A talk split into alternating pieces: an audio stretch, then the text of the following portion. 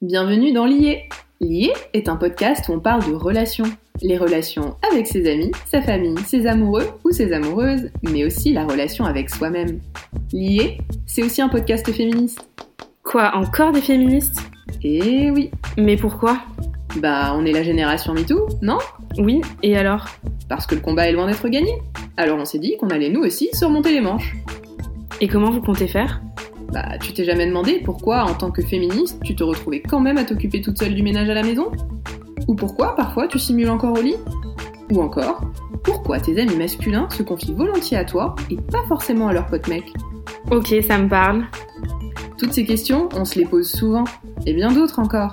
Comment on fait, quand on rentre dans l'intime, pour éviter de perpétuer des schémas problématiques Et ça serait quoi votre solution Justement, on ne sait pas.